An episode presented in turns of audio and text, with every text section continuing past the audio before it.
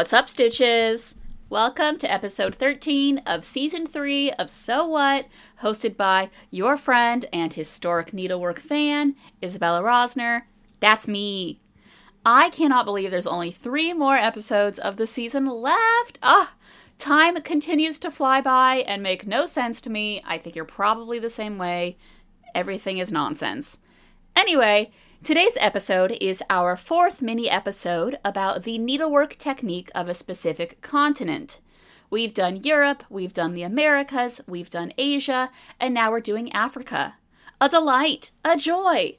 Today is the day to get into Asafo flags, regimental flags of the Fante people of Ghana made of appliqued cotton.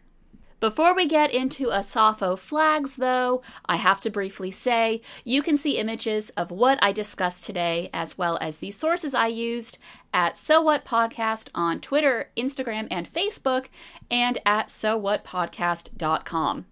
Okay, back to the topic at hand. I'll give you fine folks a little overview of Asafo flags, and then we'll get into their history, design, and the techniques involved. Asafo flags called Frankaa, spelled F R A N K A A, are an important part of Asafo regalia. The trusty Asafo Flags Wikipedia article has an excellent, concise overview, which I will share with you all because it's straight to the point and just an overall good time. It reads, quote, a man who wishes to join Asafo society designs a new flag and commissions its production from the local flag maker. The imagery of the flag challenges rival groups as it asserts the wealth and power of the company. The designs are a reflection of the importance of proverbs throughout the Akan culture. A company's flags are usually hung around the Posuban, P O S U B A N. I hope I am pronouncing that correctly a concrete shrine for each company that is colorfully decorated with bright figures and serves as a place for regalia and sacrifice. The flags are carried on a procession through the village and are used at annual festivals, funerals for company members, and other occasions. I realize there are a few terms that I haven't defined in that summary, so let me fix that. First, Asafo. Asafo are warrior groups in Akan culture. They're basically military companies. The Akan are basically a group of ethnic groups who live primarily in present day Ghana and the Ivory Coast. The word Asafo comes from Sa, S A, which means war, and Fo, F O, which means people. Historically, the role of Asafo companies was defense of the state. And to make it clear, these Asafo companies are basically military organizations within the people called the Fante, F A N T E. Okay. Because the Fante inhabited and still do inhabit the coastal region of Ghana, which was historically called the Gold Coast, the coastal region, they developed an especially thorough network of Asafo companies and a subsequent visual art element, which are, of course, the flags. So now let's delve into how and why these flags developed, yeah? Okay, before I do that, let me just quickly say Asafo flags are pretty world renowned for their vibrancy and their ability to convey stories and messages. They've been really popular in the art world amongst collectors and museums since the 1990s. Okay, so the Fante people live along the southern coast of Ghana to the west of Accra in fishing villages like Anomabu, Salt Pond, Mankessim, Elmina, and the town of Cape Coast. Elmina, E L M I N A, was the site of the first major European settlement in West Africa. That's where the Portuguese built St. George's Castle in 1492. After the development of this basically fortress, for several centuries, the region of and around Elmina was a center for slave trading. The Fante became really important intermediaries between the European slavers and tribes further into the region away from the coast. So obviously, there's a big, obvious, in your face yikes at the slave trading. We know this, we see this, we are yikesing about it. So the Portuguese rolled through at the end of the 15th century, but European cloth didn't get to the region until the 17th century. That's when it's believed Asafo flag making began. The sources I've consulted state that there are reports of Asafo flags being made and used from at least the late 17th century. Barbara Eisen, the creative director of AsafoFlags.com and a collector, seller, and researcher of Asafo flags, says the earliest flags date back to the early 18th century and may have been painted or drawn on raffia. So that's all well and good. What's unclear to me is exactly when the Asafo companies emerged in terms of when Asafo flag making emerged. When did that all start? How did that relate to each other? What are the origins? I do not know, and I can't figure it out. Wikipedia has the most thorough origin story of any of the online sources I've found. The Wikipedia article for Asafo reads, quote, In Elmina, Asafo companies emerged in the early 18th century out of the wards of Elmina that had existed since at least the 17th century. The omission of a description of Asafo companies in Willem Bosman's oh my god, it's Dutch and it's going to be horrible. Now, Nauwkeurige Beschrijving, yep, from 1703 leads Harvey Feinberg to the conclusion that these companies could not have been very important by that date. This changed in the first quarter of the 17th century, when the original three wards had been complemented by four new wards consisting of new immigrant groups to Elmina. In 1724, when the Dutch needed the help of the Elminese to oust John Conny from Fort Gross Friedrichsburg, they organized the wards into rank order, with each ward having a number and an established military formation. It was this occasion that gave rise to the domination of Asafo companies in the socio political life of Elmina, and of the ten Asafo companies existing today, seven are mentioned in 1724. The Wikipedia states that another three Asafo companies were added in the 19th century and there are seven Asafo companies in Cape Coast. And if you're wondering what exactly was up with all these different European countries I keep mentioning colonizing the region, they were very much doing that until 1874, when Britain established control over the area. According to Barbara Eisen on asafoflags.com, which I mentioned just a minute ago, we know it, we love it, quote, Asafo companies developed as military organizations of young men in the Fante villages, adapting flags and other European inspired regalia to local use, as well as defending the village against local enemies and incursions by the Asante.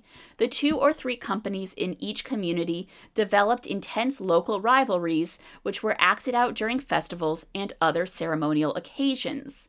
The active fighting role of the Asafo companies ended with the British colonial takeover late in the 19th century, but they remain key associations in the ritual life of Fante villages. During Ghana's period of colonization, Asafo companies were in charge of sanitation, roadworks, local policies, community entertainment, protecting state goods, and conducting funerals. Their fighting duties ended with British colonization, but they still have a strong role in the ritual life of Fante villages today. Each Asafo company has a central shrine called a Posuban, I said this earlier, which is where the flags and other regalia are stored. During annual festivals, funerals for company members, and other festive occasions, the flags are hung around the Posuban and paraded around the village. So, yes, there's the history, brief but detailed, I hope, from then until now. Asafo flags are still very much being made. According to an article from the Conservation Center, quote, Asafo flags are made exclusively by men with younger generations apprenticing to learn the art. The flags were an active art, something used in day to day life, as Gus Casely Hayford, a British curator, cultural historian, and lecturer with Ghanaian roots, called them, quote, a visual metaphor for what community can mean, end quote. And now let's get into the flags themselves, designs and such. This is a, you know, textile podcast after all. We got to talk about the textiles. Asafo flags are really bold in their design and are often quite colorful. They combine regional proverbs, narrative storytelling, and European heraldic tradition. Text and things like human figures, animals, geometric borders, and flags are cut out of colorful cotton fabrics and are appliqued onto other pieces of colored cotton. In the flags, there are lots of human figures in profile, often with embroidered ears, eyes, and mouths.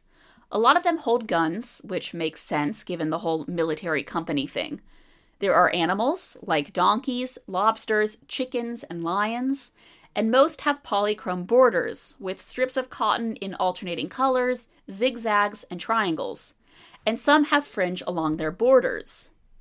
At this point, I will refer back to Barbara Eison's wise words, this time in an article from itsnicethat.com, great name, I find that very funny, called, quote, Asafo flags embody cultural meanings and narratives from Ghana's Fante people, end quote. The article is written by Ginny Ong, and the final paragraph is a mix of Ong and Eison's words, which reads, quote, The flags often illustrate powerful visual metaphors, such as animals like the crocodile, which represents strength in the Fante communities. Creatures are often considered more powerful than humans, says Barbara. The fish and crocodile flag, titled Hen Afu, narrates the proverb of how, quote, fish grow fat for the benefit of the crocodile who rules the river, The pepper tree flag documents an obedience fable. Quote, if a child wants to pick a ripe pepper, let him do it, and when it gets in his eyes, he will stop himself. End quote.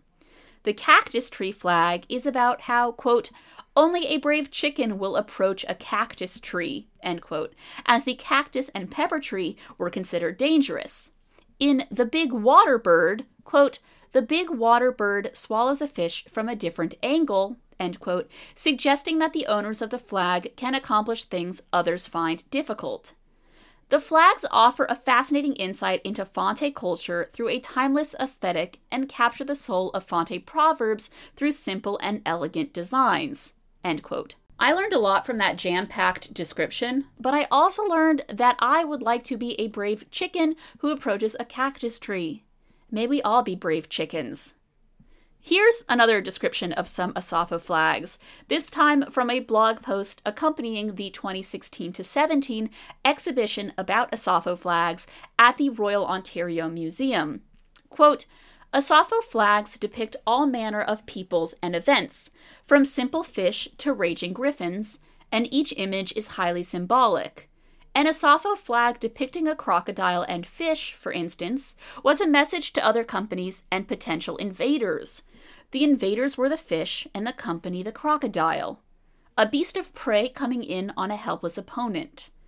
In a similarly imagery based message, some companies would depict the traps their people used for bringing home food as a warning that invasion of their territory was a poor idea by suggesting that invaders would be quickly detected and surrounded. In other cases, flags would bear the image of powerful beasts, such as lions, to intimidate enemies. Flags from before 1957 usually feature a British flag in the upper left corner. 1957 is the date Ghana gained its independence. The inclusion of the British flag makes a lot of sense when one considers that Asafo companies adopted European military practices under colonization. Asafo flags made after 1957 feature Ghanaian flags in the upper left corner instead. It's super easy to love these flags. After all, they're bold, vibrant, and deceptively simple. One of the things I love so much about them is that they make these tiny snippets of life, these momentary scenes, permanent.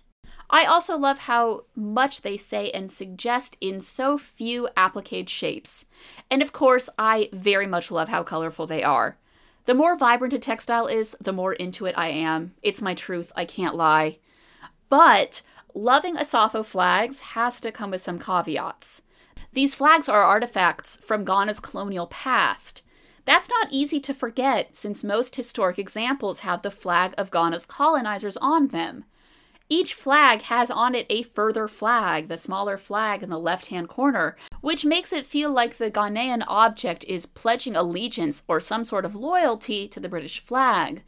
It's a complicated thing to think about because Asafo flags wouldn't exist without the arrival of European cloth all those centuries ago, but then again, maybe Asafo, and therefore their flags, wouldn't have existed or would have been far different if it hadn't been for the arrival of Europeans themselves. And it's not just the British who are the baddies here, as the Fante acted as middlemen in the slave trade, thanks to their position along the coast. The artist, Kerry James Marshall, and his wife, actress Cheryl Lynn Bruce, own several Asafo flags, and perhaps said it simply and maybe the best when they said, quote, We bought these flags more than 20 years ago because the designs were bold yet economical. The symbolism was enigmatic. However, we knew the banners were artifacts from Ghana's colonial past. End quote. To talk about Asafo flags like they are nothing more than banners would be unfair to the tricky history of Asafo companies and the region's history of colonialism.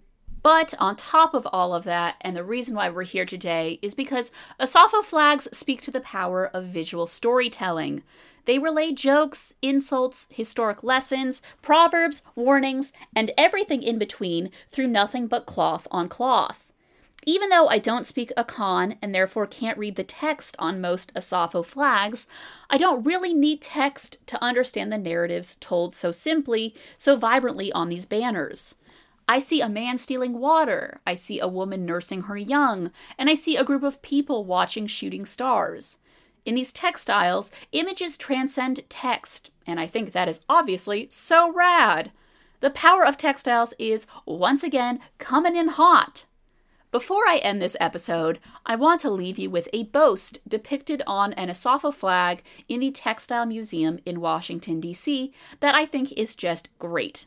It depicts the flag two armed men watching a man with a bowl on top of a cactus on his head. It illustrates the boast we can carry water in a basket using a cactus as a head cushion, which is basically saying we can do the impossible. I really love that. Not only the unexpected current of cactus imagery that has appeared throughout this episode, but also this flag, this brightly colored, super graphic, dynamic flag that waves in the wind and literally says we can do the impossible. And on that very motivational speaker note, I will say goodbye for now and thanks for listening. See you next week for another episode full of historic needlework goodness. Now go out and stitch some stories and be the brave chicken who will approach the cactus tree. Bye!